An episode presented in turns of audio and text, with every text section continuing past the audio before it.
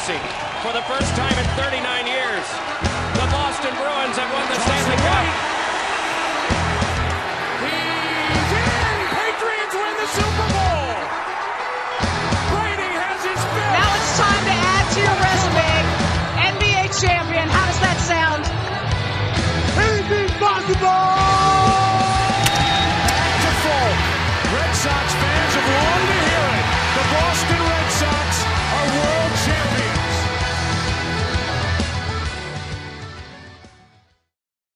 Hello and welcome to the Brady Bros Boston Sports Podcast, where we cover everything in the Boston sports world. My name is James Brady, and alongside me is my brother Nicholas. Say hello.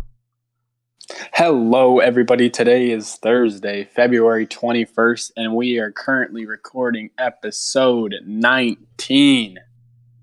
The big 2-0.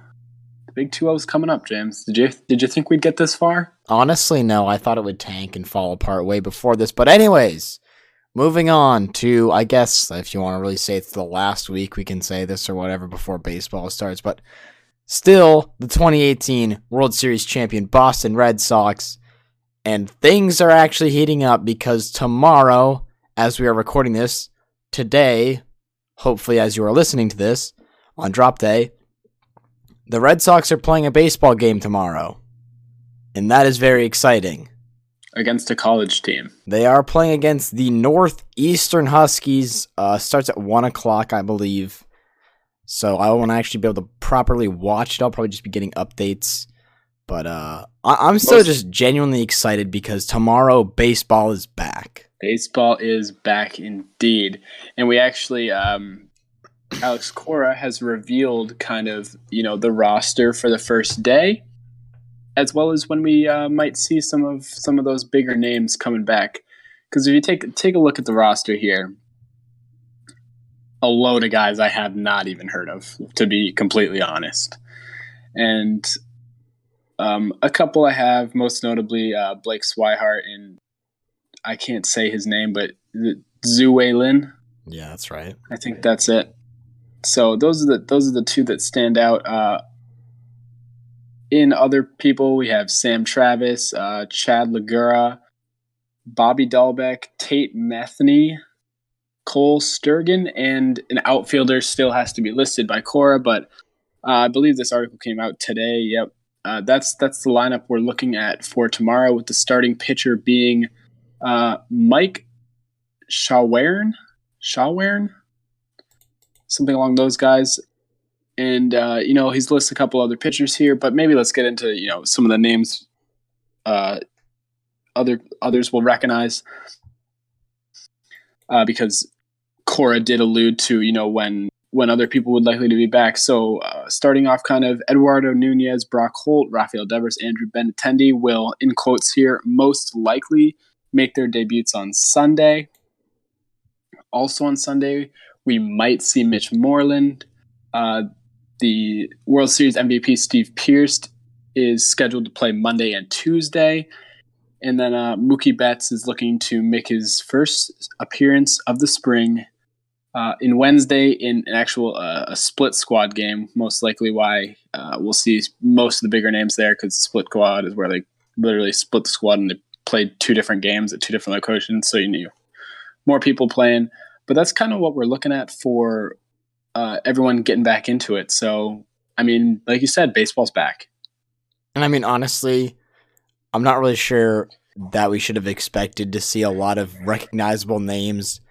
I mean, we're playing a college team tomorrow, so it's really not like there's anything at all. I mean, it's also spring training, so the guys are, I mean, some of the guys just reported to practice in the last week, so obviously got to give the guys their time to, you know, get back in the swing of things, literally, and just kind of get back to baseball and get ready to go, because they've had a couple of months off, but, you know, they got to come back. They got to get back into their element and be ready to go when the actual, you know, beginning of the season rolls around.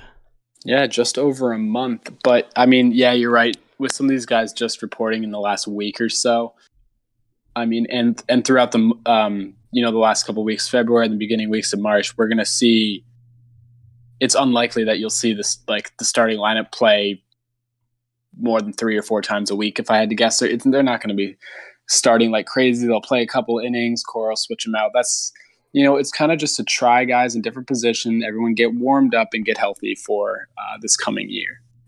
Yeah, and with that, we'll take a look at the week ahead, and it's crazy because this is the first time we can actually say there are games. So tomorrow, Friday the 22nd versus the Northeastern Huskies, Saturday the 23rd against the Yankees, the 24th Sunday against the Twins, the 25th Monday against Pittsburgh Pirates, Tuesday the 26th against the Toronto Blue Jays, and Pittsburgh. The game against Pittsburgh is also at Pittsburgh's home location for spring training. Wednesday, a split squad game with the Baltimore Orioles and the Tampa Bay Rays, and Thursday versus the Nationals. So a full week of baseball ahead of us, games on every single day and 2 on Wednesday of next week. So, I mean, there's going to be stuff going on, which is very, very exciting. Yeah, and we still have some big name free agents out there who haven't been signed, but in somewhat disappointing news, I'd say, Manny Machado signed with the Padres. Now, disappointing for a couple of reasons. He's getting $300 million, a man that ended the World Series literally on his knees, is getting $300 million over 10 years. If you're not good at math, that's $30 million a year, and that is also the biggest contract in, I believe, North American sports history or something along those lines, or all sports history or something like that. Beating out, I think it was Alex Rodriguez, who signed like a $275 deal with the Yankees. Yeah, and on top of that, supposedly, I don't remember exactly where I heard this from or if it's even confirmed, he has an opt-out after 5 years, which would put him in his, I believe, age 31 season. So, I mean, I figured that he'd have an opt-out on, you know, a 10-year contract is something very big to commit to, and especially guaranteed money on the Padres' part, but especially for a guy who's still very young, and you think of players really coming into their element in baseball around like an age 30 season when they're playing at this level, and assuming they just get better, it's smart to have that opt-out there where he can go look for a better deal with the Padres. If they're still not doing well, maybe he decides he wants to go to a team where he thinks he has a legitimate shot at a World Series, even though he was on a team that had a shot and it didn't even matter. We already know how that went down. But so $300 million, 10 years with the San Diego Padres, who really have not been great recently, going through a lot of rebuilding stuff. And I read something like between 3 contracts, Machado and 2 others on their team, they have over $500 million between just 3 players.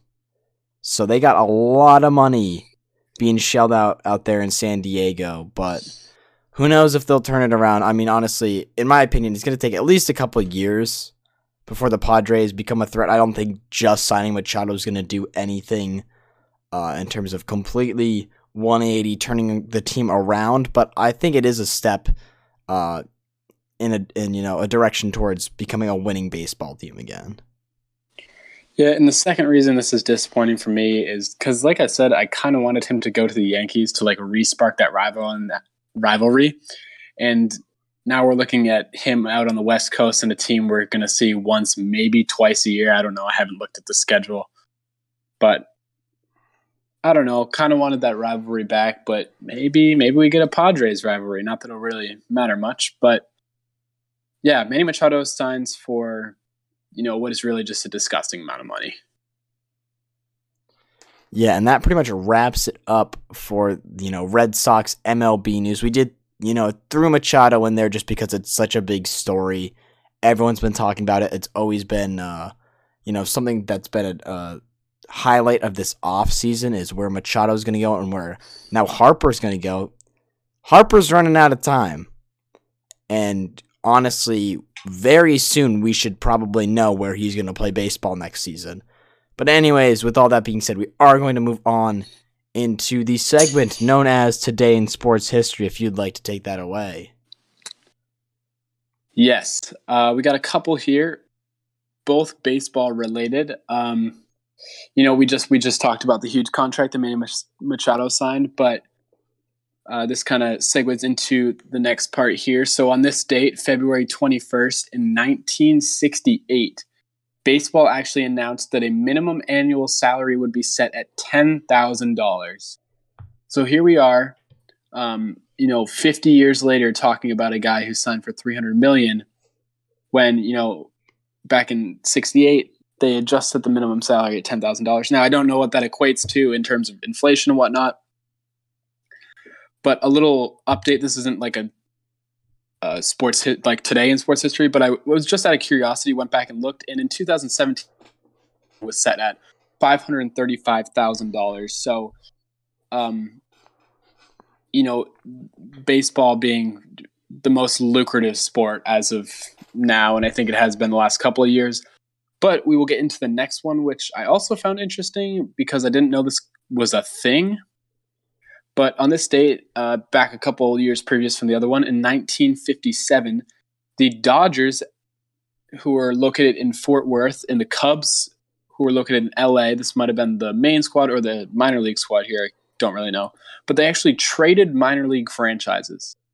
So I couldn't really tell you what that entails. I think they just literally swapped teams, probably for location's sake is my guess. But I didn't even know that was a thing. So that, two little baseball facts there. That wraps up today in sports history. And we will, move right along into what is probably going to take up most of the show again in the Boston Celtics, even though they had an off week in terms of not playing games. But we still have a lot to talk about here. So first things first, we will start it off with all of the All-Star festivities. First thing in that matter was the Rising Stars game where Jason Tatum dropped 30 points, grabbed 9 rebounds, and dished 3 assists. Still was not the MVP. He lost that to Kyle Kuzma. But Team USA taking the win over Team World by 20 points or something. I forget what the exact score was. It's in the, high hundreds because no one tries in these games. And the last, minute, everyone was just trying to get some crazy dunk. So it's just like the All-Star game with younger players who didn't make it in the All-Star game. But that was the first round of things that happened for All-Star Week. Second thing, once again, Jason Tatum making the headlines after winning the skills contest on a half-court shot against Trae Young. So I went back and watched all of Jason Tatum's, all the different rounds he went through to get to the finals of the skills competition. And he was behind in all three. So the two preliminary rounds that he was in, he was behind in both of those. And in the final, he was behind, significantly behind Trae Young, leading to the half-court shot that he hit. But this man beat Nikola Jokic and one other guy, I forget who it was, both coming from behind. Mike Connolly, I think. But Jason Tatum coming from behind after the opposing player missed a couple of threes, and then draining a half-court shot against Trae Young to win it all. So very exciting news as Jason Tatum takes home some hardware at the All-Star Week. And if you want to transition on to the actual All-Star game, which included Kyrie Irving. Yeah, so Kyrie, he ended up playing in the All-Star game despite the knee problems he was having a couple days before. But he, put up 13 points, nine boards, 6 assists. Nothing crazy. We did get, some decent plays. But as I stated last week, I didn't really watch and I didn't really care. I caught the highlights on Instagram or Twitter or wherever and, saw it there. But, you can just tell that no one is trying. Steph is scoring points with 6 seconds left when his team is up by a ton. So literally no one was even paying attention to him. But Team LeBron actually coming from behind and ended up winning the All-Star game with, Kyrie having not the biggest contribution, but not really that big a deal either. Yeah, but one of those assists that he threw had the world by storm, as he threw up the ball to LeBron James, who made a monster dunk, and that apparently convinced all of Los Angeles that Kyrie is going to LA to play for the Lakers next season. And I mean, I figured something like this was going to happen, but it's just ridiculous that someone literally passes the ball to another person on their team, and, I mean, it was crazy. Everyone was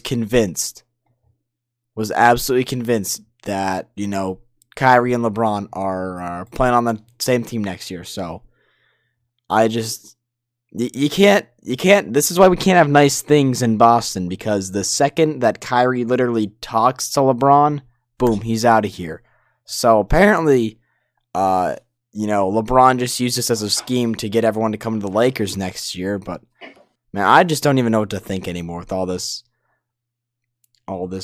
you know, like speculation of collusion or whatever everyone thinks is going on. Just another thing about, you know, why Kyrie might be leaving next year or whatever people are convinced of. So I don't know if you've got an opinion like you'd like to offer on that.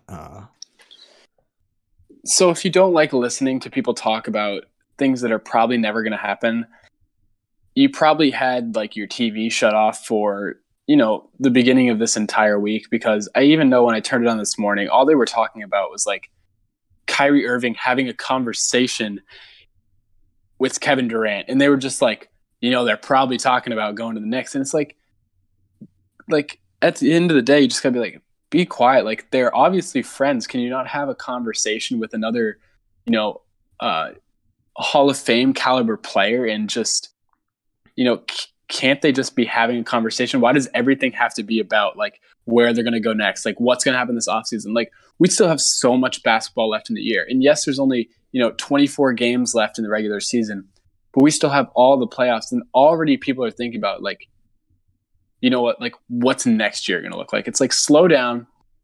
We have to finish this year first kind of thing. So I just, oh man, ESPN is the worst. I swear they really bug me with the whole like speculation thing.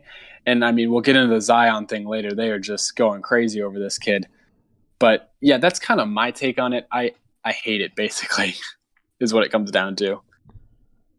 All right, so I'll let you pick. Do we want to talk about Anthony Davis, or do we want to talk about the Celtics season? Two very different directions we could go here. I will let you choose. I mean, let's do the Davis thing real quick, since we're kind of off the Celtics right now. I feel like this won't take very long, because basically, you know, during this whole media week, essentially is what it was with the All-Star game. Anthony Davis had like a full 20-minute conversation or something with the media, and, you know, someone, of course, all he got asked was, you know, where are you going next year? Like, what's up? And basically, he made the comment that Boston was not off his list, like some people thought it was. But no, like Boston's still on his list. And I believe he said something along the lines of, you know, like all 29 other teams in the NBA are still on my list. Like, he doesn't have a preference kind of thing. He just wants to go where he's going to be successful. And if I had to guess, probably where he's going to be, win a ring and then wear a ring. But, you know, that's kind of my thoughts on it. Yeah, I mean, the consensus I got was not like a clear, you know, he's going here, he's going there. It was just, I'm not going back to the Pelicans, and I haven't counted anyone out. So, you know, it could be the Celtics, because that was the one team that was speculated about. It could be literally any other basketball team. I mean, we'll see Anthony Davis changing locations. Honestly, I feel like he's not coming to Boston unless, you know, something happens with Kyrie leaving. And we can go on and on and on. And, you know, we talked about how much we hate speculation, so we really won't do much of it here. But so Anthony Davis, I guess he's back on the market for Boston. Not that he was ever really off. But just another thing that I guess another big player to look out for coming up with this offseason. As we know, there's a lot of big names going to be free agents this coming offseason. So there'll be a lot to look out for when that comes around. But that is way in the future. Not until July. But what is not in the future 4 months is the Celtics right now. They got 24 games left. I guess 23 if you count them playing as we're speaking right now. We talked about this last week, so we won't really cover this too much, but they're tied for fourth, sitting 6.5 games back. They're playing Milwaukee tonight, who are in first ahead of us by those 6.5 games. And what they want to talk about, just this and then kind of moving forward from here, or just the Milwaukee game, How important do you think it is to win this game against Milwaukee? Yeah, so I have, we usually do our hot takes at the end, but mine kind of fits in here because it's about the Celtics. And this week, so including tonight, this week is going to be, the make or break week for that number one spot, I think. And we talked about it last week a lot, kind of how,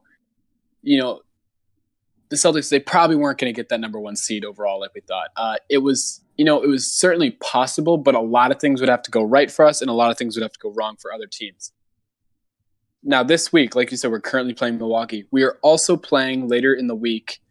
It's going to be Tuesday, the 26th. We are playing Toronto, which is the other team that is sitting up there. I think they're 5.5 games ahead of us, or 5 games or something. So that's the other team that is, kind of looking out of reach right now. That being said, if the Celtics win tonight and then they also beat Toronto, we're looking at, they've gained a game on each of these teams in that first place spot. They could end this week 5 games back, 5 games out of first place going into March. And, that's something that I think is possible. So this Milwaukee game in general, I think if they want the first place spot, this is a must-win game. Yeah, I completely agree with that. Like, this is going to be a very important week, and they're going to have to win a lot of big games down the stretch here. And basically, they're going to have to hope for Milwaukee and Toronto, and I guess Indiana too, to tank a little bit, because as much as, we could win these games and go on a winning streak, Milwaukee and Toronto are still so good. They're going to keep winning basketball games too. There's no denying that fact. So we kind of need them to, take their foot off the gas a little bit, lose a couple of games, and then maybe working out that first place spot. But I think in the grand scheme of things, if we're looking for, a higher playoff seeding, yeah, these games are going to be pretty important as, tiebreakers. I think it's our last matchup against a couple of these teams anyways for the rest of the season. So obviously tiebreakers, and then also getting those spots back in the standings. It's going to be important, but this isn't do or die, in my opinion, but just good games to win if the Celtics can battle that out. It's going to be a tough game for both Milwaukee and Toronto, but I don't think it's do or die yet. I just think this would put them in a much better situation.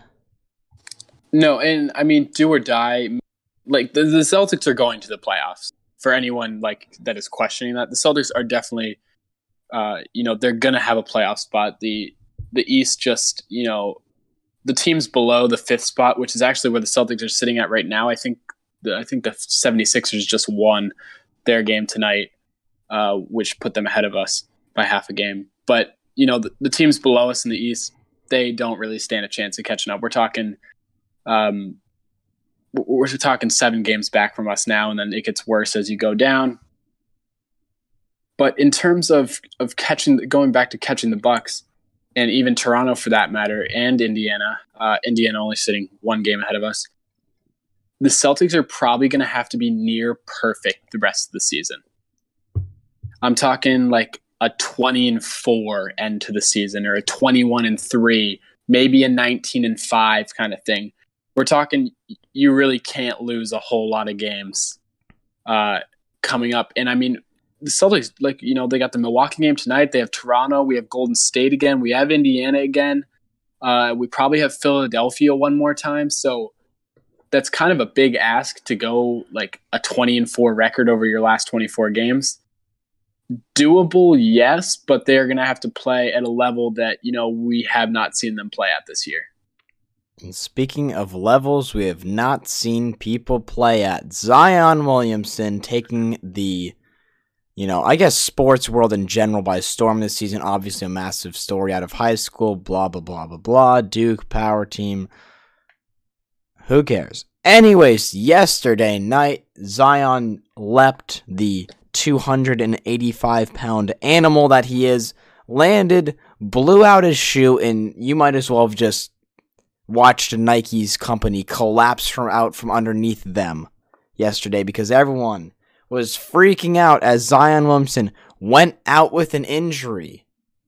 He has a grade 1 knee sprain, which I don't even think is that bad. He'll be on a day-to-day basis from what I've heard.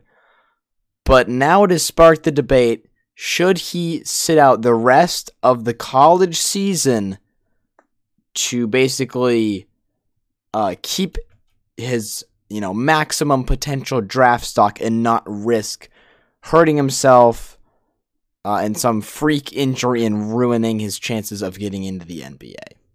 See, I'm going to go on kind of a tangent here because the fact that this one kid can just like blow up the sports industry like it is. I mean, we have Nike looking into the issues with their shoes because his shoe blew out, and supposedly like that's what caused his knee to twist. Now, if you watch the injury, it could have been a lot worse. I thought he blew out his entire knee. I thought this kid was done for the season. Like, if you just not knowing what happened, if you just watch the video, it looks really bad. But like, we're talking like, how old were the shoes he's wearing? Like, what condition were they in?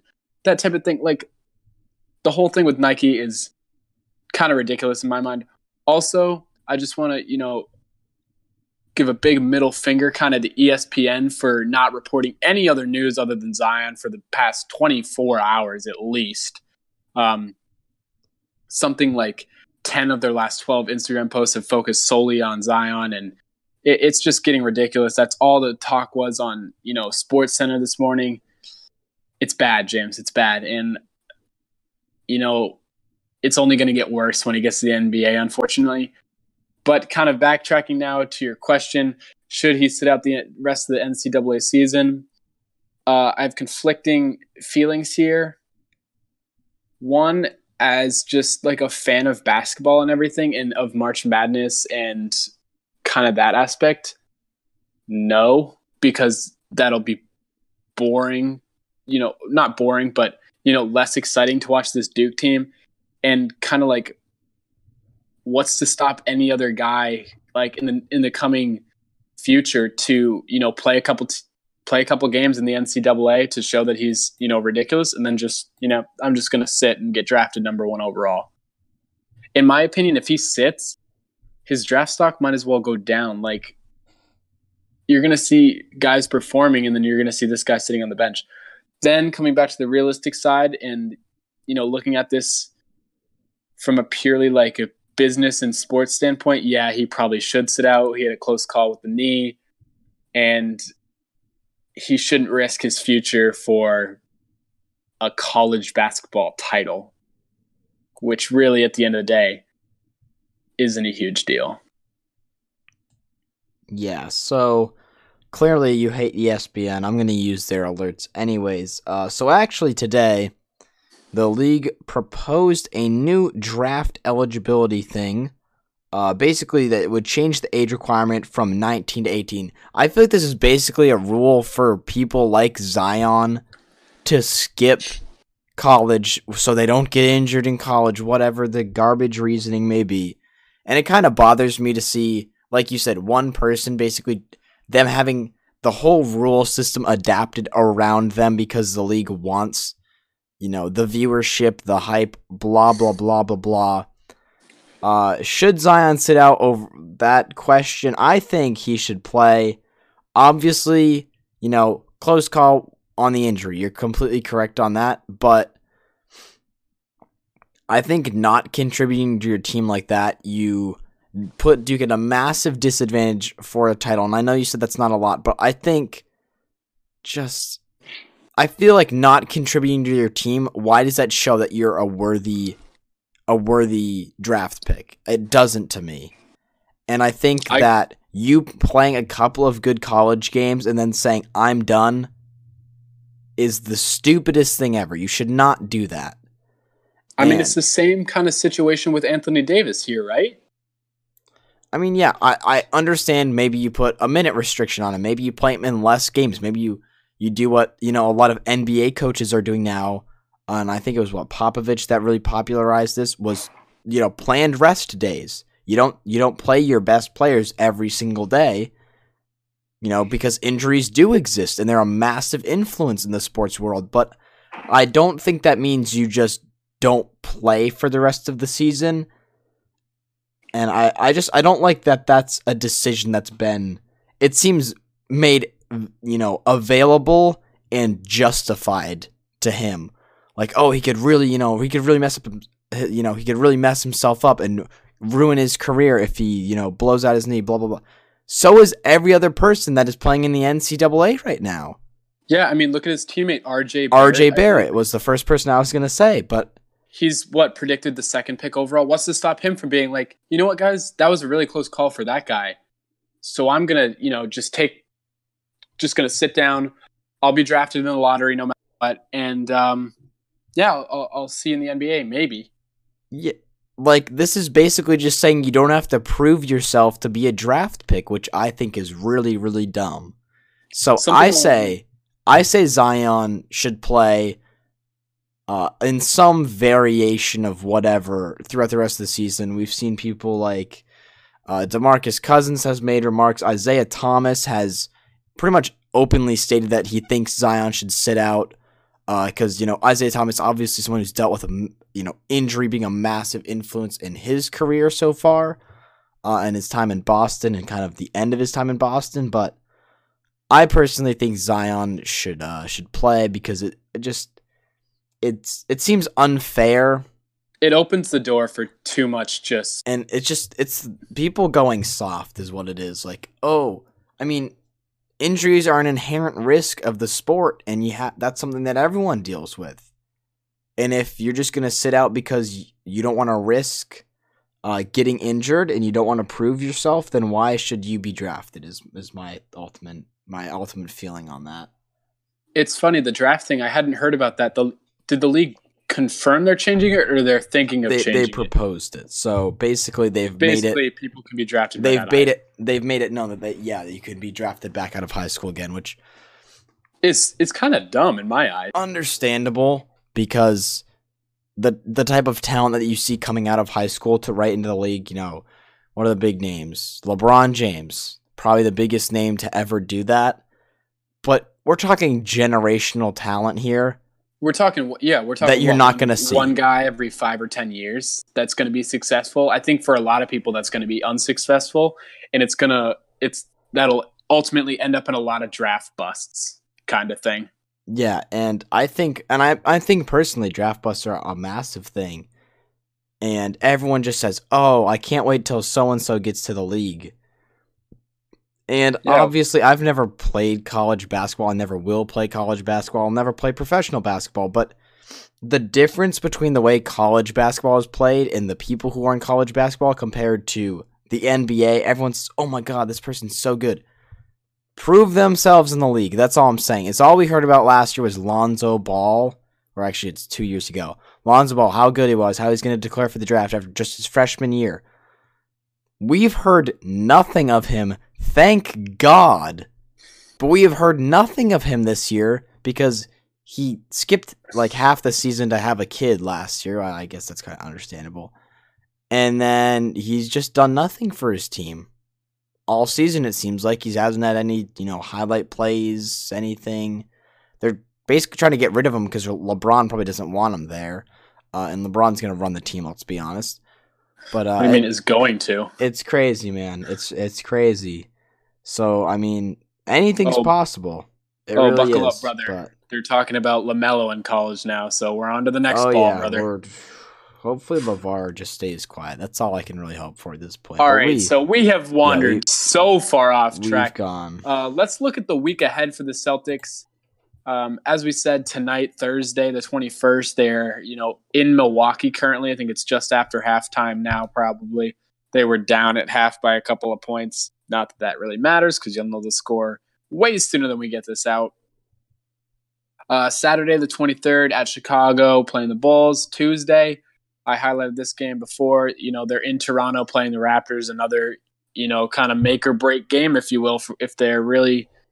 I guess serious. Well, they're obviously very serious about the number one spot, but if you want that to be a reality, you gotta win that game. And then Wednesday versus the Portland Trailblazers back in Boston. So, you know, I already said it, but in my eyes, the most deciding week left in the season for the Boston Celtics. And we will transition over, as we always do, to the other half of the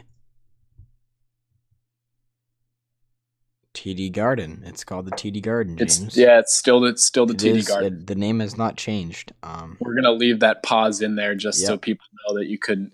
Anywho, we're moving over to the other side of the TD Garden with the Boston Bruins. First, taking a look back at their week. So Friday the 15th at Anaheim as part of their 5-game road trip, a 3-0 win. Halak with 30 saves in a shutout against the Ducks. Saturday the 16th against the LA Kings, a 4-2 win. Bergeron, DeBrusk, Marchand, and McAvoy each netting one goal of their own. Monday, a very, very exciting game at the San Jose Sharks, a 6-5 win in overtime. Bruins almost blew a massive lead, but that's fine. 3 goals in roughly 5 minutes towards the end of the first period alone. So very big scoring game, obviously being 6-5, and the tying goal with like a minute left in regulation was absolutely insane. I told you earlier in the go back and watch it, correct? And I went back and watched it, and it was wild. It was Chris Wagner, correct? Oh, I have no clue. Okay, hang on. I believe it was Chris Wagner. It was indeed Chris Wagner. This man, if you didn't see it, I'd highly recommend going back and trying to find it. He basically tipped the puck up so it went in the air over the, the San Jose goalie. Brings his stick up, hits it once down, and then again a second time in a split second. Just a beautiful goal to send them to OT and keep this win streak that they're on alive. And anyways, moving on to the next game and the last game of that week, Wednesday the 20th at the Vegas Golden Knights, a 3-2 win in shootouts. So Bruins, they've been on this streak, but they've had a lot of overtime games recently. They've had a lot of games going to shootouts, going to regular overtime. Wins or losses, it gets them a point. So always good to force overtime in a game you might end up losing. Still better than getting no points, I guess. Yeah, and this is something I kind of want to. So the Bruins currently, I have to apologize. I said last week that I really thought the Bruins weren't going to do this well. Losing Pastrnak, and I said if they want to do well, some of these other guys got to step up, and I was right in that regard because a lot of guys did step up. If you look at the San Jose game, 6 different people scored, and I think for 5 of them it was we have here Torrey Krug scored his 6th goal this season, Chara his 4th. Carson Coleman, who I've never heard of, gets his 1st goal this season. Jake DeBrusk, gets his 18th, so that's, a little higher score. But then we, Chris Wagner scores his 8th, and then Charlie McAvoy, his 4th goal. So you have guys who, haven't been scoring that much this year, contributing in a huge way to get a big win. So the Bruins doing extremely well on the road trip. They're currently on a 7-game winning streak. They're on a 12-game point streak. But maybe now we can talk about how do all these overtime games, all these shootout games they've been into? We're talking, 5 over the last 12 games now, maybe even more. I didn't do an exact count, but how does this affect them going forward? Does this lead to kind of an early burnout? We have 5 weeks left in the season now, 6 weeks maybe. The end of the first week of April. Is this going to lead to an early burnout? Is this too much on the older guys on this team? What's going to be the outcome of all these extended games? I personally think that it's been helpful for them. Like I said, being able to force overtime, even in games that might end up losing, they get that point and really helping them with the playoffs. I don't know. A lot of these games aren't going too deep into overtime. Obviously, having a couple of shootouts, but the San Jose Sharks game was only a couple minutes into overtime, if I'm correct, when that goal was scored. So I don't think it's putting too much additional strain, and obviously these guys still got gas left in the tank to go out and win the game. So I don't really think personally that there's going to be an early burnout. That's not really a fear that I have, but got to still play good hockey down the stretch, secure your position for the playoffs, and I guess we can talk about that now sitting at 2nd in the Eastern Conference, really making a move recently, and now separating themselves from the 3rd place team by 4 points. So a couple of games in between them and the next team now, where we've talked about it being so close in the East for so long and how the Bruins, they need to win those couple of games, they move up, or if they lose a couple of games, they move down. But they've gone on that winning streak. They're in 7 games right now. They got one more on the road before they come home, but they're really, really putting that work in and playing incredible hockey against, very good teams. And I personally think that they can keep this level up, and especially once Pastrnak comes back, they get some games at home. I really think that will just help and hopefully solidify this Bruins team's position in the playoffs. Yeah, I mean, you talked about, playing these great teams. We're talking about San Jose, who's sitting at 2nd in the West, Vegas, who's sitting at 6th in the West, Anaheim and Los Angeles not having the best of years. They're down there. But now we got to go and play St. Louis, who's sitting at 5th in the West. And the Bruins have kind of solidified themselves as the 2nd-place team now.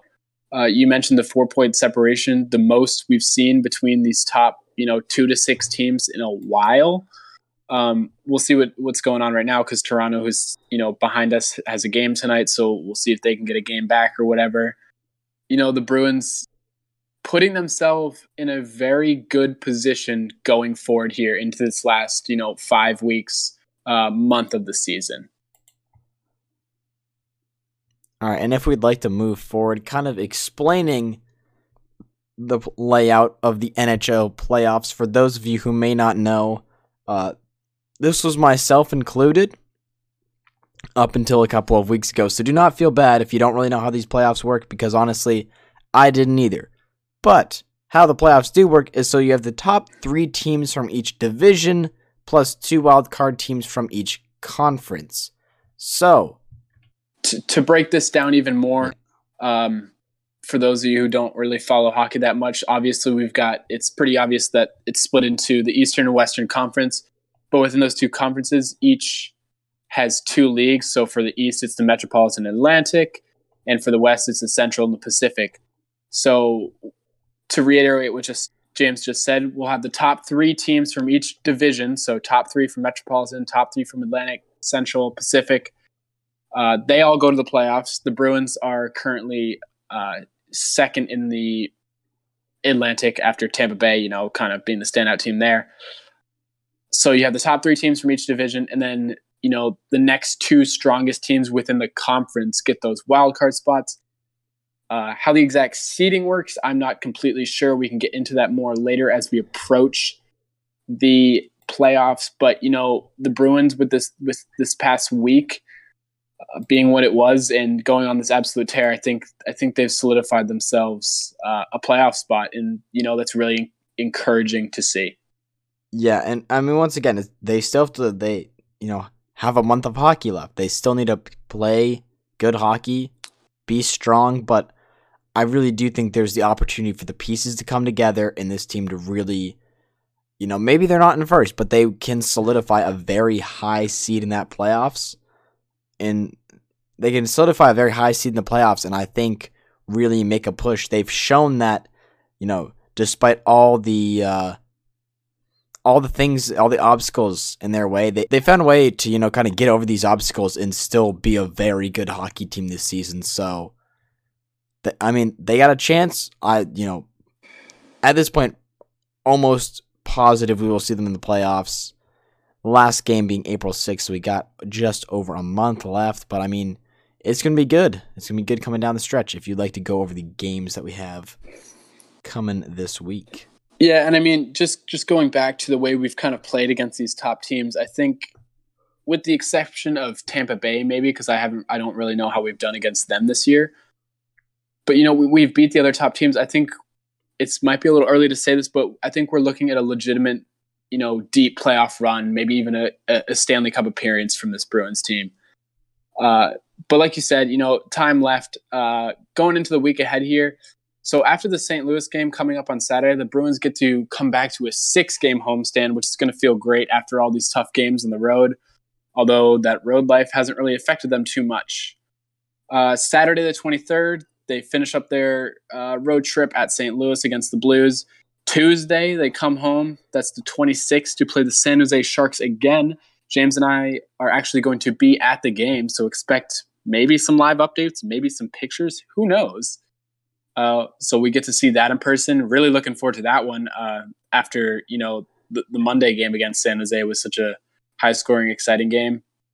And then, you know, a big game here, Thursday the 28th against the Tampa Bay Lightning. So three tough teams, another tough week, and we'll just see. We'll just have to see how the Bruins, you know, do after, you know, this long road trip, and then they finally get to play some games at home. Yeah, and so we would normally move forward onto, obviously, the 2018-19 Super Bowl 53 champion New England Patriots in this last segment here. But there's basically nothing that has actually happened this week with Patriots at all. And so instead of actually doing coverage for the Patriots, we kind of figured we'd fill you in on ideas we kind of have for the coming weeks. And what we want to do talking about the Patriots is obviously there's a massive lull between now and the start of the next football season. So within the next couple of weeks, we will run through, you know, they've released the opponents for next year's games or next season's games. So we will, you know, go through those, break those down. We can do predictions way too early, blah, blah, blah, that stuff. You know, people love to do the way too early, you know, playoff predictions, game predictions, that. And the other main idea we've had is an awards episode where we kind of come up with awards of our own that to, you know, give to players, I guess, or kind of just talk about who really stood out this season on the Patriots team, and talk about just, you know, the amazing, amazing season they had despite all of the drama. Being called an underdog, you know, the adversity they went through, being not a first seed team, all of that not mattering, and, you know, maybe recall some of our favorite moments from the season. So that's basically what we've been running with for ideas. If you'd like to add anything of your own that isn't here already, we have the list of opponents, home and away, when they're going to play, or not when they're going to play rather, but we have, you know, who we're going to play and where. That being said, the full schedule, I think I read something like it comes out in late March, so you can expect that in the next couple of episodes probably for us to run through our first look at the schedule, and I'm sure we'll touch on it again before the season starts. We've had this here for a while, but you know, there's a lot of big names that are going to be free agents this season, so that's not a Patriots specific thing, but you know, we can kind of look at how the league might be shaping up for next year, and maybe even just something you mentioned, kind of, you know, the best moments type of thing, but we could just like an overall look back at the season just to remind you of, you know, some of the best parts. But yeah, gonna just take a nice break from the Patriots this week. We did a little bit last week, but like you said, really, you know, not a lot going on. And to be fair, when they were in season, we hammered the Patriots like you would not believe. So you guys hammer the over. That is the motto here. Probably sports podcast. Probably tired of hearing us talk about the Patriots, so we decided to take this opportunity to kind of just, you know, take a break, just chill for a second, and really just talk about Zion, talk about everything else, focus on, you know, the sports teams that we, you know, don't always talk about as much. But yeah, so those are ideas, things to look forward to in coming weeks. We won't always have these off weeks, and you know, I'll speak for myself here, and you'll probably agree with this. We might have a couple more weeks where we don't talk about the Patriots that much, but I don't want to get into a role of doing like consecutive weeks off. I think having something at very least every other week about the Patriots, just because, you know, the conversation isn't dead. We can still, there's so many things to talk about, speculate about, all that good stuff. So, you know, Patriots aren't out the window if that's your favorite sports team, as, you know, it is personally mine. It's very sad being in the off season, but at the same time, you know, we get to put emphasis on other teams, and at the same time, we still have a lot of stuff to talk about. So they're not completely out of it. Do not worry. If you know, if you always look forward to that Patriots coverage, it will still be here. Yeah, probably on and off for the next couple of months, you know, as they enjoy that off season. But it at any point, really, a story could drop. Someone could move around. People could retire, even like stuff will crop up in the coming months. So don't worry, there will not be a complete drought. That being said, James, do you have any, hot takes? I already did mine, but to close out the show, do you have anything you want to end on? No, I think, I'm sitting pretty,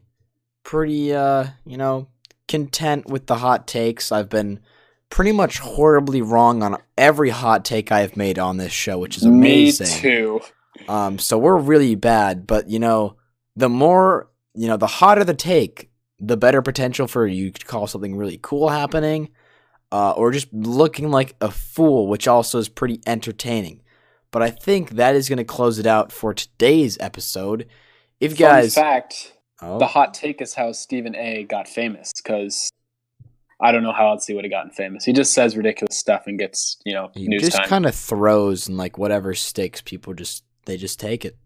Anyways, if you did enjoy this episode of the podcast, be sure to leave us a rating. Give us your feedback. Let us know how we are doing on whatever platform you're listening on.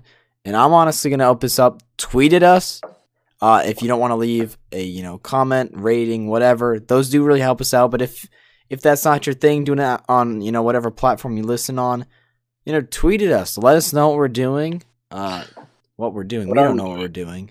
are we doing? Honestly, we don't know. We're almost 20 episodes in. We still don't know what's going on. But, I guess we can segue into if you want to plug the Twitter too.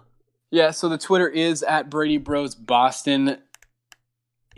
Interact with us. I actually tweeted a couple times this week. Fun fact, if you follow us on there, you probably saw me tweet some stuff. So I am doing my job. I am contributing. But yeah, Twitter keeps you up to date on kind of, we follow all the sports teams, obviously. So kind of retweeting the big news there, retweeting other people's takes on the Bruins, and then or Bruins, everyone really, and then inputting some thoughts of our own.